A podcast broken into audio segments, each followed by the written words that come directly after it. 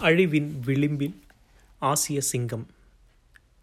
தேவி மகாத்மியம் நூலில் துர்கைக்கு எருமை தலை கொண்ட மகிஷ மகிஷனுக்கும் நடந்த போரில் துர்க்கை தனது வாகனமான சிங்கத்தில் அமர்ந்து சமர் புரிந்து அவ்வசுரனை முறியடித்ததாக கூறப்படும்.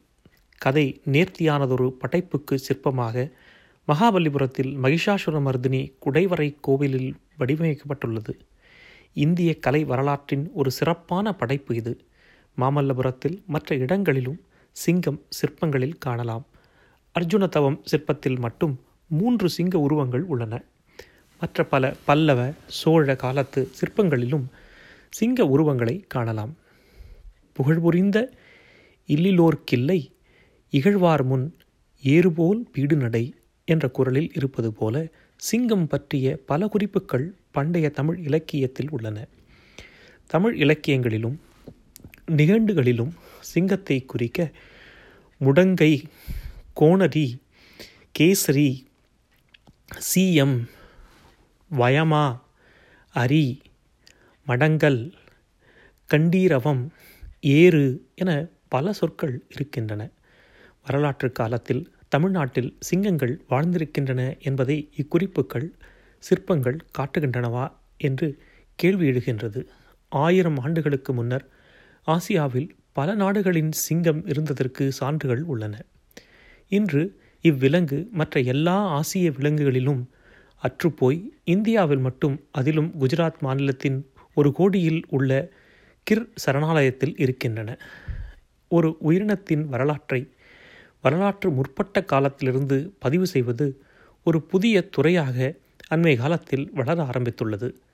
ஆசிய சிங்கத்தை பற்றி அத்தகைய ஆய்வை ஐந்தாண்டுகளாக செய்து the story of Asia's lions என்ற ஒரு சீரிய நூலை எழுதியிருக்கிறார்கள் திவ்யபானு சிங். குஜராத்தில் உள்ள ஒரு அரச குடும்பத்தைச் சேர்ந்த திவ்யாவை நான் பத்தாண்டுகளுக்கு முன் கட்ச் பகுதியில் உள்ள ஒரு சரணாலய சரணாலயத்தில் சந்தித்தேன். அப்போது டெல்லியில் தாஜ் ஹோட்டலை நிர்வகித்து வந்தார். அதன் பின்னர் நாங்கள் காட்டுயிர் பற்றிய கூடுகைகளில் அவ்வப்போது சந்தித்துக் கொள்வது உண்டு. இவர் ஒரு வரலாற்று ஆசிரியர். பணியிலிருந்து ஓய்வு பெற்ற பிறகு அவர் எழுதியிருக்கும் இந்நூல் டி டி கோசாம்பிக்கும் அர்ப்பணிக்கப்பட்டிருக்கிறது. மும்பாய் மார்க் பதிப்பகத்தார் இந்நூலை அருமையாக உருவாக்கியுள்ளனர். சிங்கங்களில் இரு வகை உண்டு. ஆப்பிரிக்க சிங்கம் ஆசிய சிங்கம். நம் நாட்டில் இருப்பது இரண்டாவது வகையை சேர்ந்தது. புதர் காடுகளிலும் வெட்ட வெளிகளிலும் பகல் நேரத்தில் திரள் திரளாக திரியும் வழக்கம் கொண்டது. நூற்றி ஐம்பது ஆண்டுகளுக்கு முன்பு வரை மத்திய ஆசியாவிலிருந்து இந்தியாவில் வங்காளம் வரை ஆசிய சிங்கங்களின் உறைவிடங்கள் இருந்தன.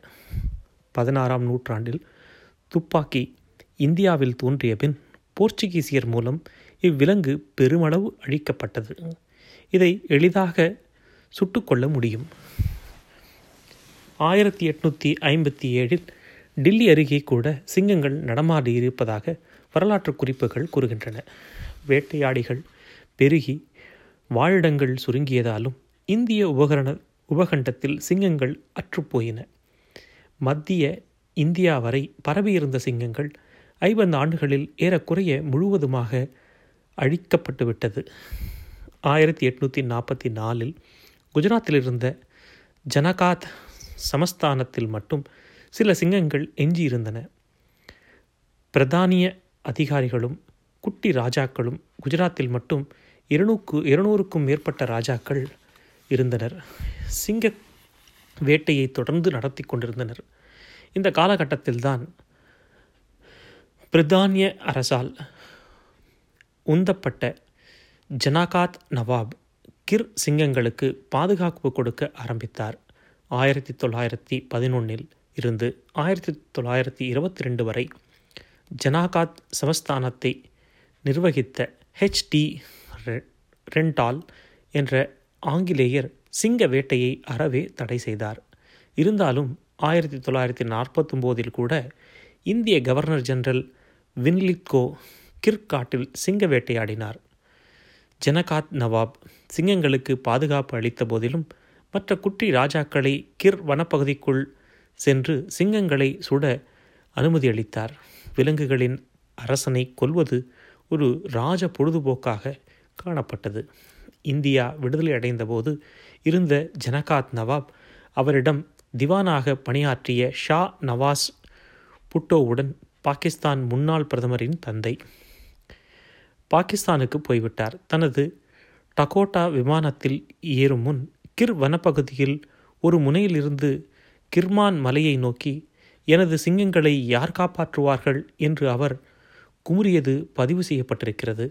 நவாபின் பாதுகாப்பு கிடைத்திருக்காவிட்டால் எஞ்சியிருந்த சிங்கங்களும் அழிக்கப்பட்டிருக்கும் என்பது சந்தேகமில்லை. சுதந்திரத்திற்கு பின்னர் கிற்காடுகளில் வாழ்ந்த காட்டுயிர்களை காப்பாற்ற இரு ஆர்வலர்கள் பாடுபட்டனர். ராஜ்கோட்டில் உள்ள கல்லூரி முதல்வர் வின்டர் பிளைக் என்ற ஆங்கிலேயர் பவநகர் ராஜா தர்மகுமார் சிங் இருவரும் பல முயற்சிகள் எடுத்தனர். ஆயிரத்தி தொள்ளாயிரத்தி ஐம்பத்தி ஐந்தாம் ஆண்டு பிரதமர் நேரு கிர்காட்டிற்கு வந்தது அரசின் கவனத்தை ஈர்த்தது பாதுகாப்பு அதிகரிக்கப்பட்டது. சிங்கங்கள் வாழும் கிற்காடுகளுக்கு நான் இருமுறை சென்றிருக்கிறேன். இப்போது தேசிய பூங்காவாக விளங்கும் இச்சரணாலயம் அடர்ந்த காடு அல்ல சிறிய மரங்களோடே முட்காடு என்றுதான் சொல்ல வேண்டும். முன்னூறு சதுர கிலோமீட்டருக்குள் இச்சரணாலயத்தில்தான் இவ்வுலகின் எல்லா ஆசிய சிங்கங்களும் உள்ளன. காட்டுக்குள் சென்றால் நிச்சயமாக சிங்கத்தை பார்க்கலாம். இக்காட்டில் உள்ள கடம்பை மான் நீல்காய் எனப்படும் இரு இரளைமா இரளைமான் புள்ளிமான் காட்டுப்பன்றிகளே சிங்கங்களின் இறை விலங்குகள். பகல் நேரங்களிலேயே சிங்கங்களை சிறு சிறு திரள்களாக காணலாம். ஒரு இறை விலங்கை கொன்றால் அதை பல சிங்கங்கள் கூட்டமாக உண்ணும். கால்நடைகளை நம்பி வாழும் மால்தாரிகள் எனப்படும் பழங்குடியினர் இக்காடுகளுக்குள் வசிக்கின்றனர். இவர்களுடைய எருமைகளில் சிலவும் அவ்வப்போது சிங்கங்களுக்கு இரையாவது உண்டு. இன்று இங்கு ஏறக்குறைய ஐநூற்றி இருபத்தி மூணு சிங்கங்கள் உள்ளன என்று கணக்கிடப்பட்டிருக்கிறது. ஆயிரத்தி தொள்ளாயிரத்தி தொண்ணூறில் சென்னை இளைஞர் உயிரியலாளர் ரவி செல்வம் தனது முனைவர் பட்டத்திற்கான சிங்கத்தின் சூழ்நிலையை பொருளாக தேர்ந்தெடுத்து திருக்காட்டில் இரண்டு ஆண்டுகள் தங்கி கள ஆய்வு நடத்தினார். நான்கு சிங்கங்களுக்கு கழுத்தில் ரேடியோ பட்டை பொருத்தி அவைகளின் நடமாட்டத்தை இரையடிக்கும் வழக்கத்தையும் ஆராய்ந்தார். ரவி செல்வத்தின் ஆய்வின் மூலம் சிங்கத்தை அழிவினின்று காப்பாற்றுவதற்கான முக்கிய விவரங்கள் உயிரியலாளர்களுக்கு கிடைத்தன. இதில் சிக்கல் என்னவென்றால் கால்நடைகள் மூலம் தொற்று நோய் பரவி எல்லா சிங்கங்களையுமே பூண்டோடு அழித்துவிடும் ஆபத்து இருக்கின்றது.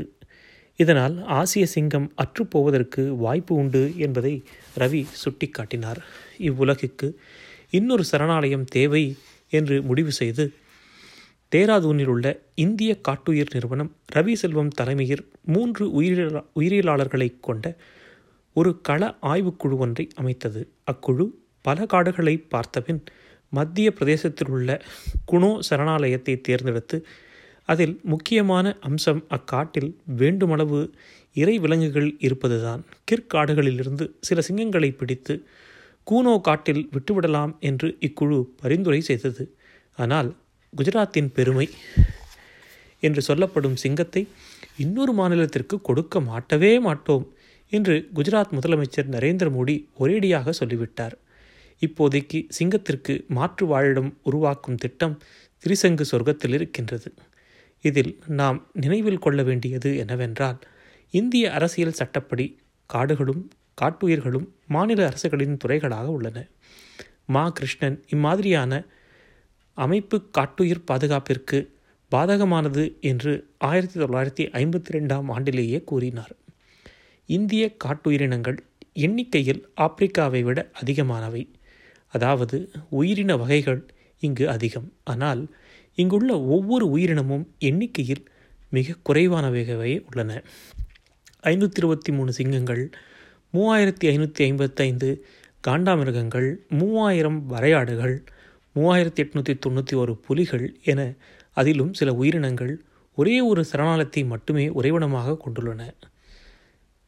தச்சித்காம் சரணாலயத்தில் காஷ்மீரத்து மான் கீர்காட்டில் சிங்கம் போன்று இவை சிறு சிறு தீவுகள் போன்று வாழிடங்களில் தங்களது கடைசி போராட்டத்தை தொடர்கின்றன.